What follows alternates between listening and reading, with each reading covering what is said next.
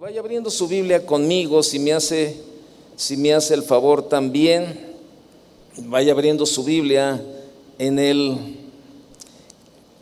en el libro de Marcos, capítulo 10. Marcos, capítulo 10, en el Evangelio de Marcos, capítulo 10. No sé si apareció por ahí el tema de la... ¿Vio el tema de esta noche cuál es? ¿No? ¿Sí o no? ¿Sí o no?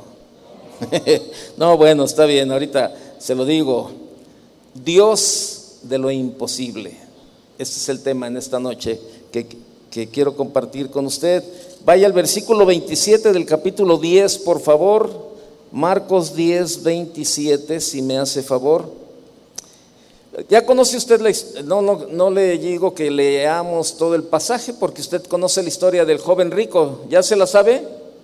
Ya se la sabe, ¿verdad? Que se le acercó un joven ahí que le dijo a Jesús, ¿qué haré para heredar la vida eterna? Y este, yo siempre, eh, Jesús le dijo, eh, guarda los mandamientos y él dice, toda la vida, desde mi juventud los he guardado, así, así, así. Y, el Señor Jesús le dice, vende todo lo que tienes y dáselo a los pobres, ¿verdad? Y entonces de ahí comienza, este, comienza eh, lo que sucede, ¿verdad? Este, entonces, este, eh, pero vaya al, 20, al versículo 27 conmigo. Dice entonces Jesús mirándolos, ¿verdad? ¿A, ¿A quién? A los discípulos. Dice entonces Jesús mirándolos dijo, para los hombres es imposible, mas para Dios no, porque todas las cosas son posibles para Dios. Fíjese, el, el tema es Dios de lo imposible. Hoy estamos en el tiempo de la especialización. Hay especialistas y expertos en todo lo que la sociedad necesita. Expertos en limpieza, especialistas en, eh, si vamos al área médica, especialistas, ¿no? Pues que el cardiólogo, el oftalmólogo, el neumólogo, el geriatra, el ginecólogo, el oncólogo, puras, son puras especialidades. En, hace muchos años, ¿verdad? Pues eran médico, cirujano y partero. Eso era todo lo que había, médico general o médico cirujano y partero, ¿verdad? También si nos vamos al área de finanzas, pues ahora especialista en fiscal, especialista en, contabilidad, especialista en administración, o sea, hay especialidad en todas las cosas. en informática es especialista en informática, es especialista en cocina gourmet, porque hasta cocineros, ¿verdad? No, su especialidad, la cocina gourmet. Ah, caray gorditas y atole, pozole, todo eso, ¿verdad? Así, este, una cocina gourmet. ¿Qué más? Bueno, especialistas en finanzas, especialistas en administración. Y bueno, usted y yo sabemos que en el caso más notable es el de la medicina, ¿no? Por, por el tema de la especialización. Hoy en día hay más, hay, hay médicos especialistas en la gran mayoría de las áreas de la salud del ser humano especialistas en cirugía, ¿verdad? Especialistas en el corazón, en el sistema digestivo, en los ojos, en la piel, etcétera, etcétera, etcétera. Pero hay una especialización que nadie en este mundo tiene. Hay una especialidad o especialización que nadie en este mundo tiene. Y esa especialidad es en lo imposible. Y nadie en este mundo la puede tener porque el único especialista en lo imposible es nuestro Dios. Así es sencillo. Según el diccionario, ¿verdad? Imposible. ¿Qué significa la palabra imposible? Bueno, este, vamos a ver este, qué, qué, qué, significa, qué significa la palabra imposible. ¿Qué es un imposible o una imposibilidad? Para poder entender esto vamos a, vamos a, ver qué significa imposible y qué significa posible. Bueno, lo imposible es el impedimento, impotencia, incapacidad o inviabilidad arraigado en el pensamiento del hombre, que bajo ninguna circunstancia natural pueda cambiar para transformar la situación o el momento por donde está atravesando. En su mente es totalmente posible que suceda, en su mente, nada más en la mente. Es lo imposible. Repito, es el impedimento, la impotencia, la incapacidad, la inviabilidad. Eso es ser imposible. No es posible. Es, es con lo contrario o es lo mismo. No es posible, pues es lo imposible, ¿verdad? Pero ahora, ¿qué es, lo, ¿qué es lo posible? Lo posible es lo que puede acontecer o suceder a su favor sobrenaturalmente de algo imposible. Es una intervención divina que se suscita en el momento en que el ser humano por sus propias fuerzas no puede superar, reconociendo necesaria la intervención de Dios para cambiar esa situación. Quizá hoy puedas, hoy puede que estés pasando eh, o pensando en cosas que en tu vida al parecer parece que son imposibles que sucedan o que son sumamente difíciles que lleguen a ocurrir. ¿Alguien, alguien tiene un pensamiento en su vida que diga, híjole, para mí es imposible eh, una, alguna necesidad, por ejemplo, una enfermedad. No, para mí es imposible que sane. No, para mí es imposible que pueda yo pagar mi deuda. No, para mí es imposible que yo pueda salir de esta situación. ¿Alguien tiene algún pensamiento así? Digo, yo sé que del ser humano tiene muchas áreas en las cuales para él es imposible. Así de sencillo. Y probablemente hoy puede que estés pensando en cosas que en tu vida, al parecer, parece que son imposibles que sucedan o que son sumamente difíciles que llegue a ocurrir. Pudiera ser ser sano o libre de una enfermedad, ser libre de deudas imposibles de pagar, una restauración de la relación con tu familia, ser libre del vicio, como el alcohol, como las drogas, como el cigarro, que al parecer nos parece imposible de dejar etcétera, etcétera, etcétera. Pero aquí hay un principio en todo esto. El principio es lo siguiente. Solo puedes acceder al ámbito de lo sobrenatural cuando estés atravesando por una imposibilidad. Te lo voy a poner más sencillo. Dios no suple una necesidad que tú no tengas. Es como esto, no sabes manejar y estás orando por un carro y no sabes manejar. Entonces el Señor te va a decir, pues, pues, te lo doy y ahí lo vas a tener guardado y parado, no sabes manejar. Para ti va a ser imposible subirte al carro y manejarlo, porque no sabes manejar. Entonces, Dios no suple una necesidad que no tengas. Entonces, para poder acceder al ámbito de lo sobrenatural, Solo podrás cuando estés atravesando por una imposibilidad. Mira, yo lo he compartido varias veces, por ejemplo, en mi caso, ya lo digo, perdón que me ponga en primera persona, pero se lo quiero poner más, más claro y más fácil. Para mí no era, para mí no era una necesidad el dejar el, vicio, los vicios, el alcohol, el cigarro, todas esas cosas. Entonces, para mí, yo decía, para mí es muy fácil. Yo puedo dejar de tomar, de fumar y de hacer tantas cosas a la hora que yo quiera. Yo así lo decía y se lo decía a toda la gente. Para mí, para mí, yo no tengo ningún problema en, en esta área. Yo a la hora que quiera dejo de tomar, a la hora que quiera dejo de fumar, a la hora que quiera dejo de mentir, a la hora que quiera dejo de, dejo de hacer todo aquello que no era, que no me edificaba mi vida. Entonces, pues no podía acceder a lo sobrenatural, porque naturalmente yo tenía una respuesta a lo que estaba pasando y decía, no, pues no, no sucede. Yo a la hora que quiera lo puedo hacer. Llegó el momento cuando yo ya quería dejar todo y no podía. No podía tuve que reconocer que para mí era imposible llegar a ese nivel. Lo que tantas veces dije, no, yo a la hora que quiera, a la hora que quiera dejo. Cuando ya tomé esa decisión que dije, ya lo voy a dejar, y que me doy cuenta que no podía, que no era tan fácil, se convirtió para mí en algo imposible. ¿Cómo me di cuenta? Porque yo decía, no, ¿sabes qué? Ya, ya, ya, ya no voy a tomar, ya no voy a hacer, ya no voy a fumar. Y, me invitaban los amigos, no, ¿sabes qué? No, no, no, no, ya no. Ya dije que ya no y ya no. Oye, no, ándale, que mira, ya no, dije que ya no. Y yo tengo carácter. Pues el carácter me duraba 15 o 20 minutos, ¿no? Volví a caer hasta quedar tirado. Al día siguiente me decía yo, qué mala onda, si yo ya había dicho que no, si yo, y pasaba otra vez, no, pero sabes que ya fue la última. Y me entraba.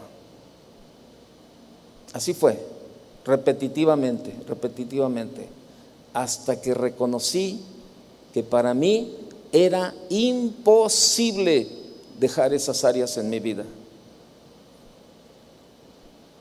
En ese momento como me habían hablado de la palabra, pues yo fui con Dios. Ya me habían hablado de la palabra, mi esposa.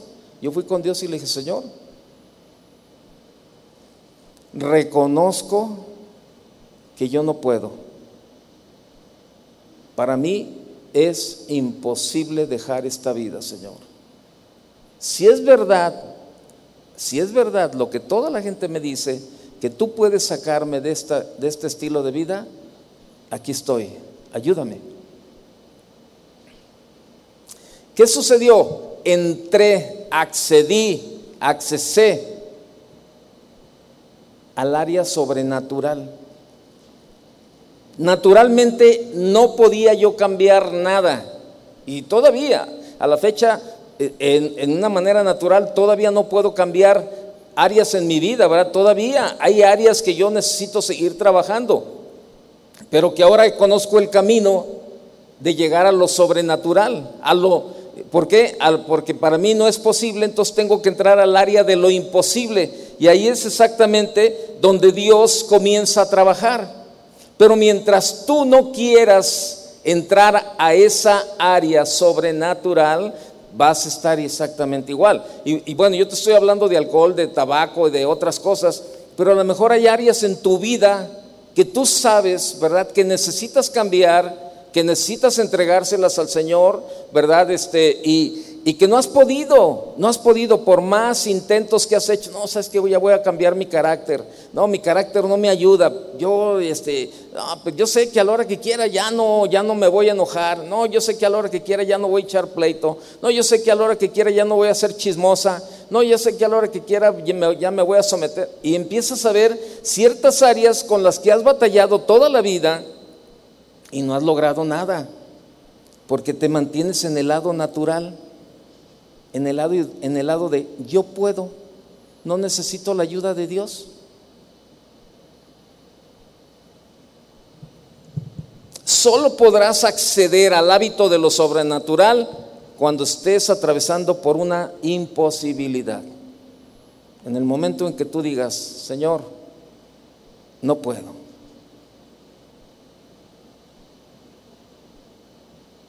Cuando eso ocurra, Él, o sea, Dios, entrará en tu vida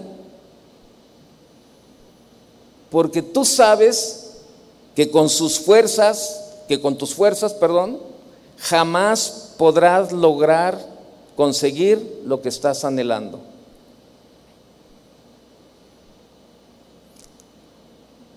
Así es sencillo. ¿Por qué motivo? Hoy en la iglesia, eh, ni la, perdón, ¿por qué motivo ni la iglesia ni el hombre común no creen en que las imposibilidades humanas en Dios se hagan posibles? O sea, ¿por qué hay tanta duda? ¿Por qué hay tanta duda en la iglesia y en el hombre, en los cristianos? No creen que las imposibilidades humanas en Dios se hagan posibles, porque están arraigados en su vida por, una herencia, por la herencia de lo que te transmitieron, ¿verdad? No, no, es que tú no puedes, no, no puedes, y no lo vas a hacer, y no esto. Por la educación, por la ciencia. Cuando llegas y te escuchas el diagnóstico y te dicen, no, ¿sabes qué? La verdad, eso, eso está, está difícil. Ayer estaba, estaba escuchando la enseñanza de un pastor eh, que eh, compartió el, fin de semana con, el pastor Memo ahí en, en, Seattle, en Casa de Oración Seattle. Y ese hermano lo conocimos hace un poquito más de seis años en California. Y, él salió, salió del hospital, él estaba escuchando, pues yo lo conocí ahí por, porque cuando llegó, ¿verdad?, a una reunión que tuvimos, entonces oramos por él. Pero yo no había escuchado su testimonio, cómo él estaba en un hospital y él dijo, ¿saben qué? Este voy, voy a ir a una reunión porque viene un predicador que no lo conozco, pero lo quiero escuchar y lo quiero conocer. Y bueno, él dejó el hospital, él estaba en terapia intensiva con un cáncer nivel 4 que creo que es el más, el último, el último nivel, nivel 4. Y bueno, se empezó a sentir bien ahí, ¿verdad? Dijo, no, yo voy a California porque quiero, quiero ir a escuchar a este predicador. El, predicador era el pastor Chuy, que iba a estar ahí en, ese evento en, California y también íbamos a estar el pastor Chávez y yo. Entonces cuando llegó, ¿verdad? Ahí nos lo presentaron ahí junto con otros pastores y, bueno, nos dieron, nos dijeron, mira, él es el, él es el pastor fulano de tal, este, él viene del hospital porque pues está desahuciado con un, con un cáncer nivel 4 y pues este, creemos y tenemos confianza de que Dios puede hacer un milagro. Y bueno, todo esto está ahí. Si usted quiere buscar la enseñanza, está en Casa de Oración Seattle y ahí va, va a escuchar y ahí él comienza a, compartir, dice que el pastor Chuy, y luego este, me nombra a mí, y él nombra al pastor Memo, y éramos varios pastores, pero nos nombra ahí nosotros, y comenzamos a orar por él. ¿Por qué? Por él salió del hospital desahuciado por su cáncer nivel 4. O sea, ya había salido del terreno posible porque la ciencia le dijo, estás desahuciado, ya no se puede hacer nada, solamente esperar el momento. Pero él dijo, no, yo quiero ir a escuchar ese predicador. Puede ser que Dios tenga algo para mí. Ahí está, escuche el testimonio de este hombre. Bueno, actualmente hace más de seis años que pasó esto. Y ahí está, y anda para arriba y para abajo.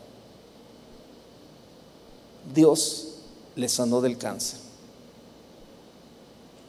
Se salió del terreno posible y entró al terreno de lo imposible, al terreno sobrenatural, donde él sabía que el único que podía hacer algo en su vida era Dios.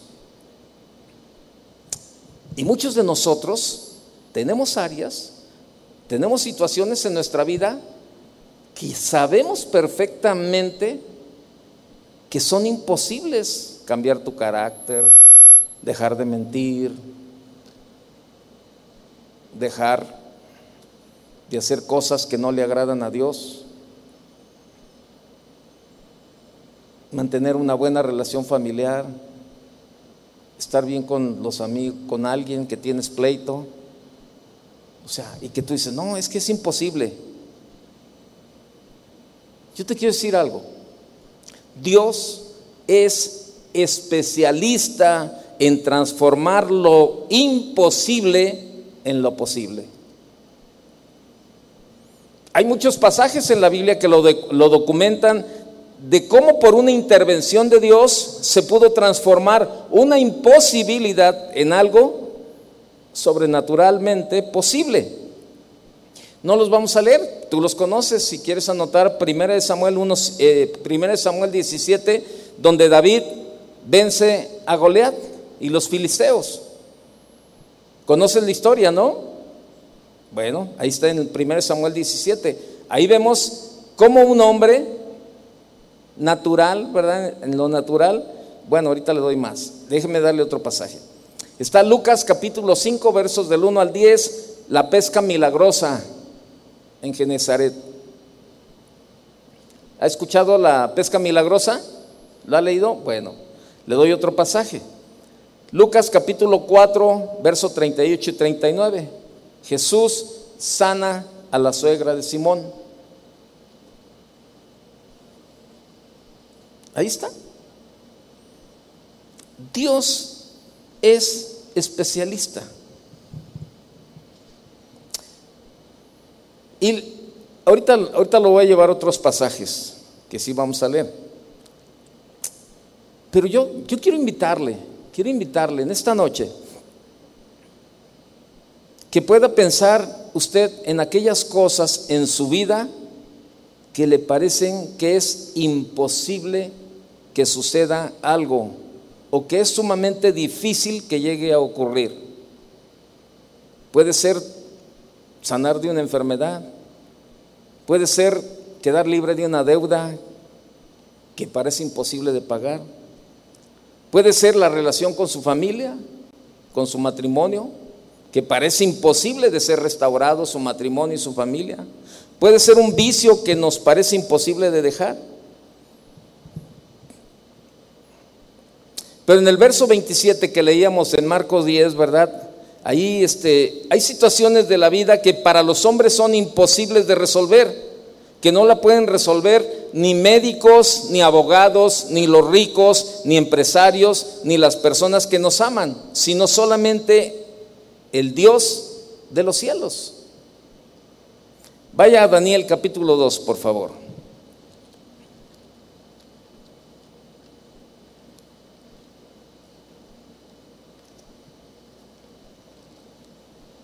Daniel capítulo 2, verso 25. ¿Ya lo tiene? Ahí está. Daniel, si no lo tiene, ahí lo tiene en la pantalla. Mire. Daniel 2.25 dice, entonces Arioc llevó prontamente a Daniel ante el rey y le dijo así, he hallado un varón de los deportados de Judá, el cual dará al rey la interpretación es el pasaje cuando Daniel interpreta el sueño, ¿se acuerda? Verso 26, respondió el rey y dijo a Daniel, al cual llamaban Belsasar, ¿podrás tú hacerme conocer el sueño que vi y su interpretación? Daniel respondió delante del rey diciendo, el misterio que el rey demanda, ni sabios, ni astrólogos, ni magos, ni adivinos lo pueden revelar al rey pero hay un Dios, pero hay un Dios, dice en el verso 28, pero hay un Dios en los cielos, el cual revela los misterios, y él ha hecho saber al rey Nabucodonosor lo que ha de acontecer en los postreros días. He aquí tu sueño y las visiones que has tenido en la cama. Pero fíjese, Daniel no llegó con ahí, no, sí, ahorita mismo vas a ver que te lo voy a interpretar. Él dijo, hay un Dios en los cielos.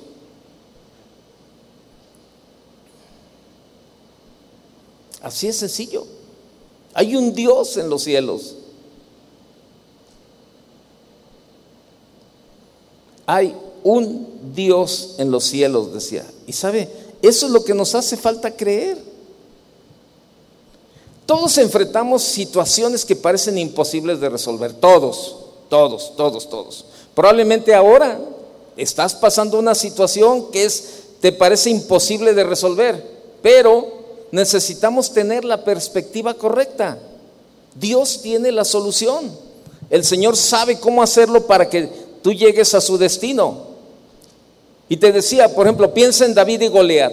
Goliat era fuerte, era un gigante, Ahora que estuvimos con el pastor Fleming, ¿verdad? El pastor Chuy y yo nos llevó a ver una obra titulada que se llama David. No, no, no, no, no. Mire, tremenda la obra de David, ¿no? Y este, y, sale, bueno, pues el personaje ahí, pero pues a través de ahora de todos los sistemas de computación y todo eso, sacan, sacan un gigante, ¿verdad? De, más de dos metros, ¿verdad? Este, grande, ¿verdad? Y se ve cuando, cuando está eh, goleada ahí enfrente de él, ¿verdad? Y se oyen los, eh, la forma de hablar del, gigante, ¿verdad? No, se ve impresionante, ¿verdad? Cuando eh, Goliat, eh, cuando David solamente agarra la onda, a lo mejor a usted le hace falta agarrar la onda, a lo mejor no ha agarrado la onda.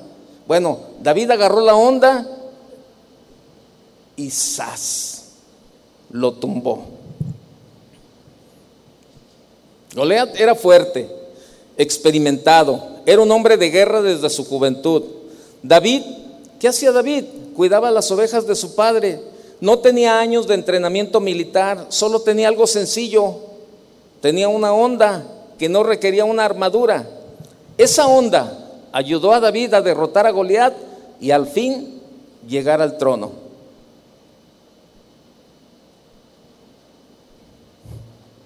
Segunda de Reyes, vaya conmigo. Segunda de Reyes.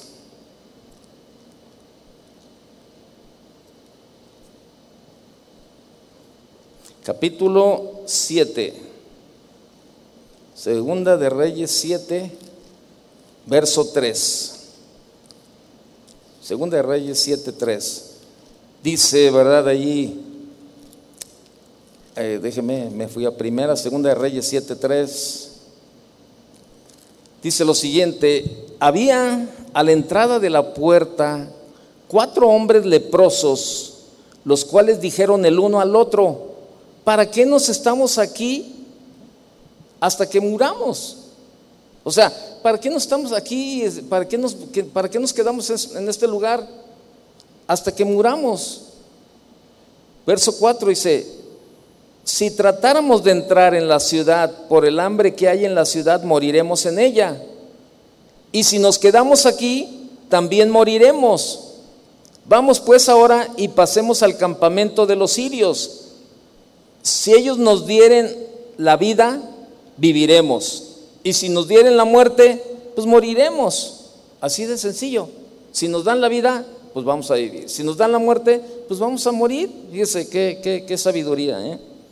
Verso 5.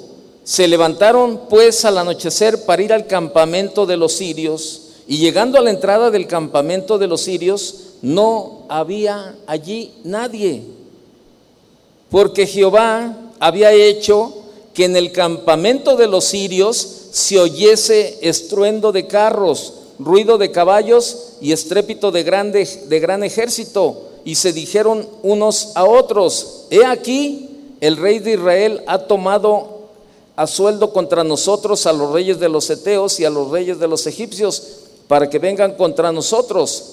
Y así se levantaron y huyeron al anochecer, abandonando sus tiendas, sus caballos, sus asnos y el campamento como estaba, y, y, habían huido para salvar sus vidas.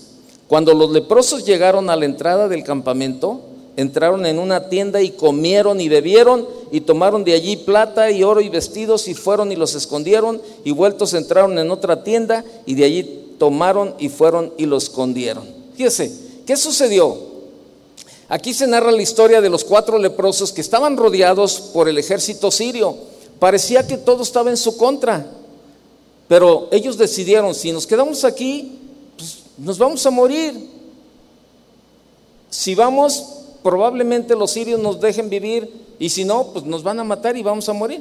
Entonces caminan al campamento enemigo, pero Dios hace ruido de carruajes y de caballos ¿verdad? Entonces, eh, como que si se hubiera multiplicado el pueblo, y esto salvó a los leprosos y al pueblo también. Dios de lo imposible. Usted conoce en Mateo capítulo 14, ¿verdad? Verso 13 al 21, la escritura cuando Jesús tomó cinco panes y dos peces y oró, a Dios. ¿Y qué pasó con eso? Se multiplicó. Vaya un pasaje, Mateo 17.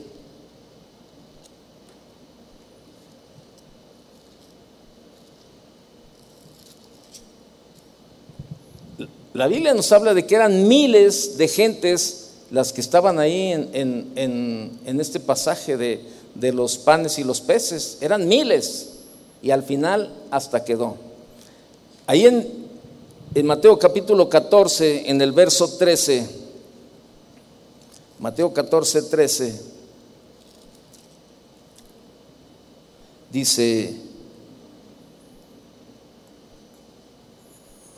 se apartó de allí en una barca a un lugar desierto y apartado, y, cuando la gente lo oyó, le siguió a pie, a pie desde las ciudades. Y saliendo Jesús vio una gran multitud y tuvo compasión de ellos y sanó a los que ellos estaban a los que de ellos estaban enfermos. Cuando anochecía se acercaron a él sus discípulos diciendo, "El lugar es desierto y la hora ya pasada y la hora ya pasada. Despide a la multitud para que vayan por las aldeas y compren de comer." Jesús les dijo, "No tienen necesidad de irse, dales vosotros de comer." Y ellos dijeron, "No tenemos aquí sino cinco panes y dos peces." Él les dijo, "Traédmelos acá." Entonces mandó a la gente recostarse sobre la hierba y tomando los cinco panes y los dos peces y levantando los ojos al cielo bendijo y partió y dio los panes a los discípulos y los discípulos a la multitud. Y comieron, ¿cuántos? Todos. ¿Y qué más? ¿Se quedaron con hambre? Se saciaron y recogieron lo que sobró de los pedazos, doce cestas llenas y los que comieron fueron como cinco mil hombres, sin contar las mujeres y los niños. Mateo 17, dele vuelta al capítulo 17, por favor. Verso 24. Ahí le, es cuando es el pago del impuesto del templo. Mire lo que dice el verso 24. Cuando llegaron a Capernaum, vinieron a Pedro los que cobraban los dos dracmas y le dijeron, ¿vuestro maestro no paga los dos, las dos dracmas? Él dijo, sí. Y al entrar él en casa, Jesús le habló primero diciendo, ¿qué te parece, Simón? Los reyes de la tierra, de quienes cobran los tributos o los impuestos, de sus hijos o de los extraños. Verso 26, Pedro le respondió, de los extraños. Jesús, Jesús le dijo, luego los hijos están exentos. Sin embargo, para no ofenderles, ve al mar y eche el anzuelo. Y el primer pez que saques, tómalo y al abrirle la, al abrirle la boca hallarás, hallarás un estatero, tómalo y dáselo por mí y por ti. Así de sencillo. Probablemente están aquí algunos que dicen, ay, ¿cómo voy a salir de las deudas? ¿Cómo voy a, cómo voy a pagar esto? Ay, ya los del gallo ya me traen a raya. Los de Coppel no me dejan ni a sol ni a sombra, ¿verdad? O, te, te, metiste en problemas. Pero sabes, pero a lo mejor luego viene un, un buen cambio, viene una idea, viene una llamada como David, viene una onda. No necesitas tener más talento, más diplomas solo un toque del favor de Dios, algo sencillo te llevará a un nuevo nivel. Algo sencillo derrotará a los gigantes. El problema se resolverá. Probablemente tengas un caso legal. Se puede resolver con la ayuda de Dios. Probablemente estés batallando con la salud. Para Dios no hay imposible. Algunos dicen, esto para mí es imposible pero para Dios es algo sencillo. Todo el poder está en las manos de Dios. No puedes caminar preocupado y molesto. Vas a mantener la fe sabiendo que algo viene hacia ti. Muchos no pueden vencer un desafío. Muchos piensan, todos en mi familia tienen las mismas adicciones. Es que yo no tengo talento. Eh, y mm, pensamientos así. Tienes que a veces es la misma mente la que nos lleva a, someternos a un estado de vida, ¿verdad? Así, eh, que estamos atados por nuestra mentalidad. La Biblia dice en 2 Corintios 5, 17, es un versículo que todos sabemos, pero que se nos olvida vivirlo. El que está en Cristo, ¿qué dice? Las cosas viejas, he aquí, se lo sabe. A lo mejor no se sabía el, capítulo y el, y el versículo, pero no lo sabemos. El que esté, de modo que si alguno está en Cristo, ¿cuántos de los que están aquí están en Cristo? Nueva criatura las cosas viejas pasaron eh, aquí, todas son hechas nuevas, ¿verdad? Por eso, el otro, así seguido viene y dice, ay, es que mi familia, este, son de diabéticos, son estos, son aquí, son. Bueno, espérame, hay que cambiarle. Eh, hace muchos años, eh, 36 para ser exactos, 36 años para ser exactos. Yo tenía, tenía poco de haberme convertido. Y en mi vida, antes de convertirme, bueno, pues todo el dinero que ganaba, ¿verdad? En mi trabajo, yo trabajaba en el banco, pues todo me lo gastaba en puras parrandas. Y entonces, este, pues no cubría mis pagos como deberían de ser. Así es sencillo. Y pues ya sabe, los bancos no perdonan, ¿verdad? Yo trabajaba en uno de ellos y no perdonan los bancos. Y entonces estaban ahí, estaban ahí. Y yo le hacía decidia, decidí, decía, porque era para mí más fuerte el vicio que, este, que, que estar al corriente en mis deudas. Total, quedé mal con una institución. Y pues me metieron al famoso buró, al famoso buró. Entonces, este, eh, empezamos a planear, mi novia y yo, ¿verdad? Este, que ya nos casáramos y dijimos, no, pero ¿sabes qué? Yo no quiero llegar a rentar, vamos, vamos juntando algo y compramos, este, aunque sea un departamento chiquito y nos metemos, pero sin pagar renta. Y yo le dije, pues es que, ¿sabes qué? No, pero yo no tengo, yo no le quería decir a ella la verdad, me daba pena, me daba mucha vergüenza decirle, yo quedé mal con un banco, este, y me, estoy en el buró de crédito y no me van a dar ningún crédito en ningún lado. Y, este, y, yo le decía, no, no, ¿para qué? Vamos a rentar. Y ella me decía, no, no podemos hacerlo esto. O sea, por eso es la ayuda idónea. Es la ayuda idónea. Era, ella, ella me decía, no, ¿para qué pagamos renta? Podemos hacer, con lo que ganas podemos este, pagar, un, pagar algo, mira, todo eso. Y yo, no, así, vamos haciéndole así. Y entonces este, eh, fueron, fueron a ver unos departamentos, ¿verdad? Ella y mi cuñada, Lupita, la esposa de Sergio, de Sergio Dueñas, ¿verdad? Son hermanas. Fueron a ver unos departamentos este, y aquí por, por el Saus. Entonces cuando los vieron dijeron, no, ¿sabes que No, por acá está, no. Y entonces otro, otro familiar les dijo que estaban por Avenida Guadalupe en unos departamentos y que, y que, eh, que ahí él tenía amistad y que podía haber, este, que nos dieran un buen precio. Nos fueron a ver y entonces ahí voy yo con ellos también, ya fuimos los cuatro, ¿verdad? Sergio, Lupita, Leti y yo a ver los departamentos. Entonces ya nos dijeron cuánto era de enganche, todo esto y todo eso, y que teníamos que dar tal enganche, iban a meter nuestros papeles al banco para, para, este, para, eh, para el crédito y no sé qué tanto rollo. Entonces ahí sí ya le tuve que decir la verdad a ella. Le dije, mira, yo no quiero dar un enganche porque probablemente lo perdamos, porque nos dijeron que si no se autorizaba, el enganche estaba perdido.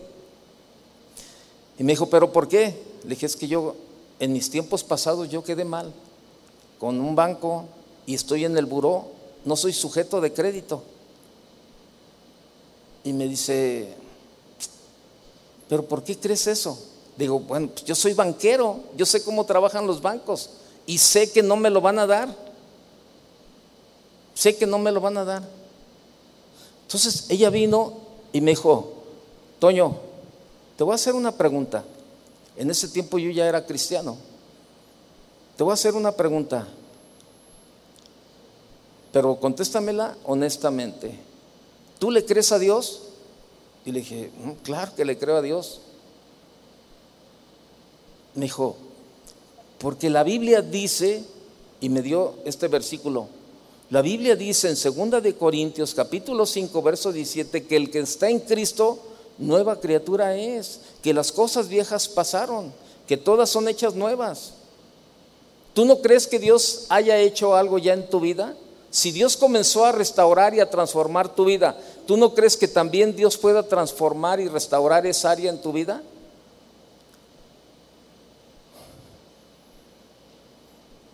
Y allí ese reto me llevó a entrar a lo sobrenatural. a lo imposible. Yo decía, para mí, bueno, es que yo era banquero, yo sabía cómo se manejaban esas cosas. Yo sabía que inmediatamente cuando uno solicita el crédito, automáticamente este, se van al buró y ahí ves, ah, no, este no, quedó mal, no, este no, y, te declinan, te declinan el crédito. Y yo le dije, lo voy a hacer por fe.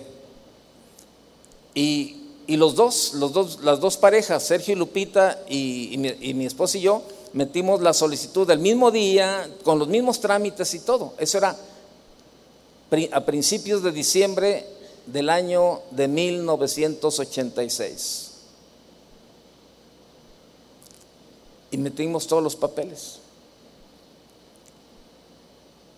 Pero como yo ya le había dicho, entonces yo, yo estaba en mi pensamiento y dije, bueno, si no lo dan,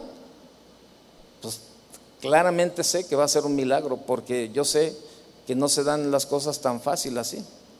Y sabe, metimos los papeles. Eso fue en diciembre. Ya ve que se viene todo el tiempo de vacaciones, salen de vacaciones todo el mundo. A principios de enero me llaman por teléfono del banco. Yo estaba trabajando y me dice la secretaria, Toño, te llaman, era un banco que ya no existe, se, llama banco, se llamaba Banco del Centro. Y me dice, Toño, te llaman de Banco del Centro. Y yo le di muchas vueltas ahí, ¿verdad? Al, ah, este, este eh, estaba ocupado yo con un cliente en el banco y le dije, dile que yo me, que te dejan el teléfono y yo me reporto. Pero yo le daba vueltas. Y dije, no, tienes que enfrentar las cosas. Y termino con el cliente y le marco. Digo, oiga, recibí una llamada hace un momento, te estaba ocupado así, así, así. Le digo, dígame, ¿en qué le puedo servir? ¿El señor Antonio Ortiz? Sí, le digo, sí. Bueno, mire, nada más le estamos llamando para avisarle que su crédito ha sido autorizado, que tiene para tal fecha, vamos a hacer la firma de la escritura y una vez este, eh, pasando una semana y completando lo del enganche, le podemos entregar las llaves de su departamento. Y decía, y le hablé y le digo, Leti, ¿qué crees? Que ya nos autorizaron el crédito. Y ella me dijo, yo no tenía ninguna duda de que Dios lo iba a hacer, porque sé cómo Dios trabaja. Y a Sergio le tardaron como cuatro o cinco meses después. O sea, así. Entonces, Dios es Dios de lo imposible. Dios tiene ya la solución, fíjate. Él te dio ya todos los medios.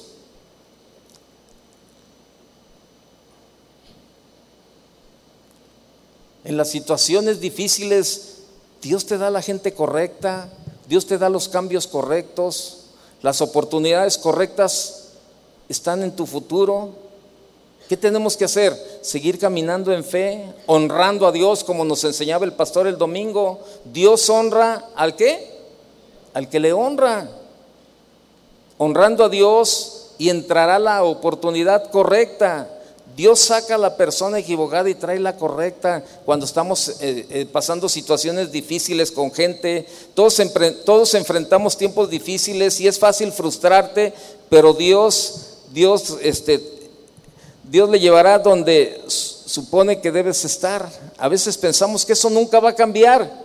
Eso pensamos nosotros, pero Dios, Dios sabe. ¿Cuántas personas están, verdad? Este, nos llaman gente o, pasan peticiones que dicen, por favor, oren por mí. Tengo unos vecinos que que, este, que me, están, este, me están molestando, este, ya nos amenazaron de muerte, eh, levantan injurias contra nosotros y, este, y, mire, no es una, han sido muchas familias de aquí de esta congregación que han venido a pedirnos consejo y a pedirnos que oremos por ellos porque tienen problemas con los vecinos o que la gente los está difamando o que le están haciendo, que le ponen la música toda la noche o que son gente que se dedica a actividades ilícitas y y toda la noche tienen fiesta y están ahí ellos y, pues bueno, lo que nosotros decimos es lo que la palabra, el consejo de la palabra. ¿Tú crees que Dios puede hacer un milagro? Sí, pues hay que creer. Pero es que ya tenemos tiempo orando por ellos. Bueno, también Dios está tratando contigo. Debes de ser paciente. Pero Dios no ha perdido el control. Tú tienes que creerle a Dios. Tú sigue honrando a Dios, ora por ellos, ora por ellos, este, deseales lo mejor, bendícelos, ¿verdad? Este, que te echan pleito y tú por dentro ora por ellos en las noches, ora, ora por ellos y Señor. Y mire, eh, escuchamos muchos testimonios de cómo Dios había tomado el control de esa situación y los vecinos se cambiaban y situaciones pasaban. Pero hay un pasaje que, que me gusta mucho y quiero que vaya conmigo al libro de Esther, por favor. En el libro de Esther,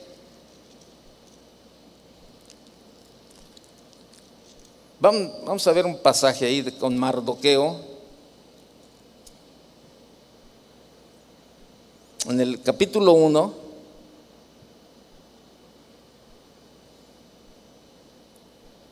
Mire, Mardoqueo era un hombre íntegro. Mardoqueo era un hombre íntegro. Amán trabajaba con el rey y Amán armó un plan, un plan, fíjese, para matar a Mardoqueo. Pues probablemente tú tienes gente a tu alrededor, gente que, está ahí causándote problemas, gente que, eh, que te habla, que te habla, eh, que te causa problemas porque eres cristiano, porque no, has, no accedes a lo que ellos hacen y cosas por el estilo. Pero ve este pasaje, este pasaje está tremendo. Dice, aquella misma noche, se le fue el sueño al rey y dijo que le trajesen el libro de las memorias y crónicas y que las leyeran en su presencia. O sea, estaba desveladón el rey, ¿no? Ahí estaba, ahí decía, este, ¿qué, qué, qué hago? A ver, tráeme los libros, tráeme los libros de las crónicas y de, y de las memorias, ¿no? O sea, de lo que acontecía, de lo que acontecía ahí en su reinado. Y entonces hallaron escrito, ahí, ¿verdad? Entonces hallaron escrito que Mardoqueo, había denunciado el complot de Victan y de Teres, dos eunucos del rey de la guardia de la puerta que habían procurado poner mano en el rey Azuero, o sea, querían matarlo.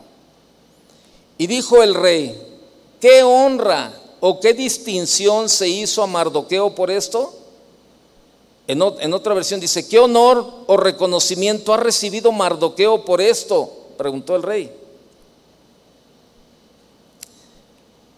Y respondieron los servidores del rey, sus oficiales, nada se ha hecho con él. Entonces dijo el rey, ¿quién está en el patio? Y Amán había venido al patio exterior de la casa real para hablarle al rey para que hiciese colgar a Mardoqueo en la horca que él le tenía preparada. Y los servidores del rey le respondieron, he aquí Amán está en el patio. Y el rey dijo, que entre. Entró pues Amán y el rey le dijo, ¿qué se hará al hombre cuya honra desea el rey? Y dijo Amán en su corazón, ¿a quién deseará el rey honrar más que a mí? O sea, este cuate eh, eh, estaba tramando un montón de tonterías, la verdad. Fíjese, quería matar a Mardoqueo. Mardoqueo había presentado una denuncia de los dos eunucos que querían echar mano del rey. Lo querían matar. Y sabe, quedó en las crónicas, ahí quedó escrito. Pero sabe, este, pero Amán, Amán la traía con él. Y por eso él ya estaba preparando hasta una horca para Mardoqueo, fíjese. Y qué casualidad que se le va el sueño al rey, que se le ocurren leer las crónicas y ahí el rey se da cuenta que Mardoqueo le había echado el pitazo. ¿Saben qué? Estos dos compas quieren, quieren ponerle mano al rey. Y nadie hizo nada. El rey sorprendido dice, o sea, qué distinción. dice, eh, y estaba ahí en el corazón ¿verdad? Dice que Amán dijo en su corazón, ¿a quién deseará el rey honrar más que a mí? Híjole, la soberbia, ¿verdad? Y respondió Amán al rey, para el varón cuya honra desea el rey, traigan el vestido real de que el rey se viste y el caballo en que el rey cabalga y la corona real que está puesta en su cabeza. Y den el vestido y el caballo en mano de alguno de los príncipes más nobles del rey y vistan aquel varón cuya honra desea el rey y llévenlo en el caballo por la plaza de la ciudad y pregonen delante de él, así se hará al varón cuya honra desea el rey. Entonces el rey dijo a Amán, date prisa, toma el vestido y el caballo, como tú has dicho, y hazlo así, con el, hazlo así con el judío Mardoqueo, que se sienta a la puerta real. Dice, no omitas nada de todo lo que has dicho. Y Amán tomó el vestido y el caballo y vistió a Mardoqueo y lo condujo a caballo por la plaza de la ciudad e hizo pregonar delante de él, dice, así se hará el varón cuya honra desea el rey. Después de esto, Mardoqueo volvió a la puerta real y Amán se dio prisa para, se dio prisa para irse a su casa, apesumbrado y cubierta su cabeza. Como luego Amán, dice, contó luego Amán a Ceres su mujer y a todos sus amigos todo lo que había acontecido. Entonces le dijeron sus sabios y Ceres su mujer, si de la descendencia de los judíos es ese Mardoqueo, delante de quien has comenzado a caer, no lo vencerás, sino que caerás, por cierto, delante de él. Pues ya sabían, fíjese. Dice, aún estaban, aún estaban ellos hablando con él cuando los eunucos del rey llegaron apresurados para llevar a Man al banquete que Esther había dispuesto. ¿Qué pasó en el capítulo 7 con, con Amán? Amán fue ahorcado. Él preparó la horca para, para Mardoqueo y el que la utilizó fue Amán. Por eso, no acostumbres tú a pelear las batallas. Deja que Dios las pelee. Dios alinea a la gente correcta para que hablan, que hablan de ti. En Segunda de Reyes 3:17, ahí está un pasaje también, ¿verdad? Este, Segunda de Reyes 3:17.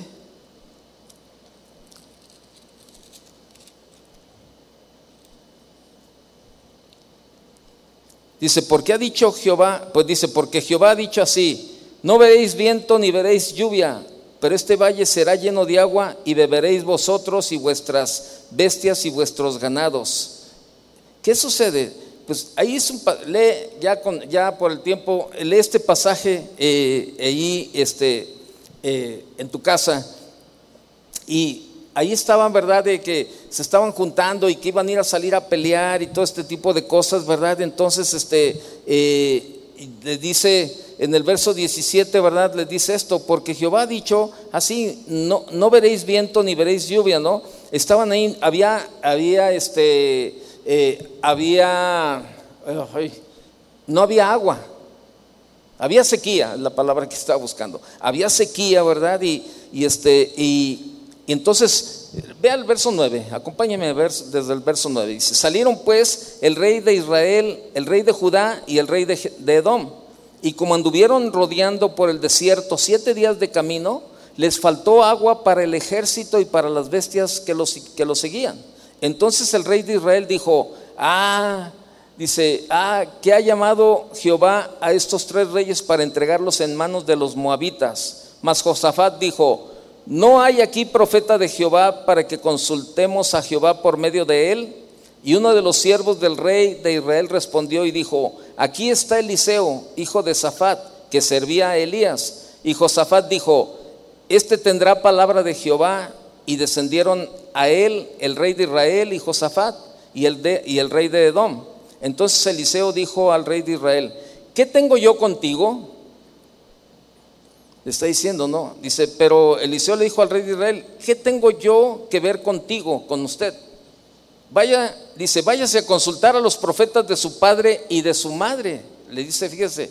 Y el rey de Israel le respondió, no porque Jehová ha reunido a estos tres reyes para entregarlos en manos de los moabitas. Y Eliseo dijo, vive Jehová de los ejércitos en cuya presencia estoy, que si no tuviese respeto al rostro de Josafat, rey de Judá, no te mirara a ti ni te, ni te viera, no, le, no te mirara a ti ni te viera.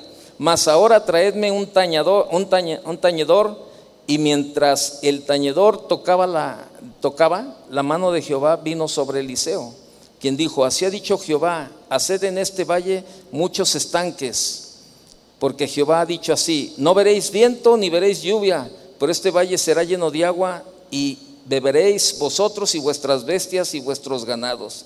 ¿Y sabe qué sucedió? Que no se veía ninguna nube ni se veía nada alrededor. ¿Y, sabe, ¿y qué sucedió? Que el agua llegó.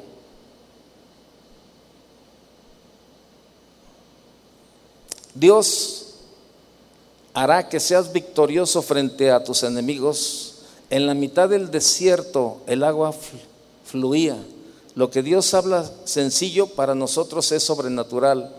Lograrás sus sueños, no va a suceder de manera normal. Tu valle estará lleno de agua. Por eso debemos de honrar a Dios. Es tiempo de confiar en Dios. Puedes confiar en Dios. Él tiene la solución, aunque no, vea la, aunque no veas la manera. Dios puede tomar lo que menos probabilidad tenga y hacerlo un catalizador para el cambio en tu vida. Dios toma algo ordinario en tu vida y hace algo extraordinario. Cuando permites que tu fe crezca y la ejerces, debes de prepararte para aquello, porque, porque aquello sencillo se volverá algo extraordinario. Termino leyendo el libro de Hebreos, capítulo 11. Vaya conmigo al libro de, de Hebreos.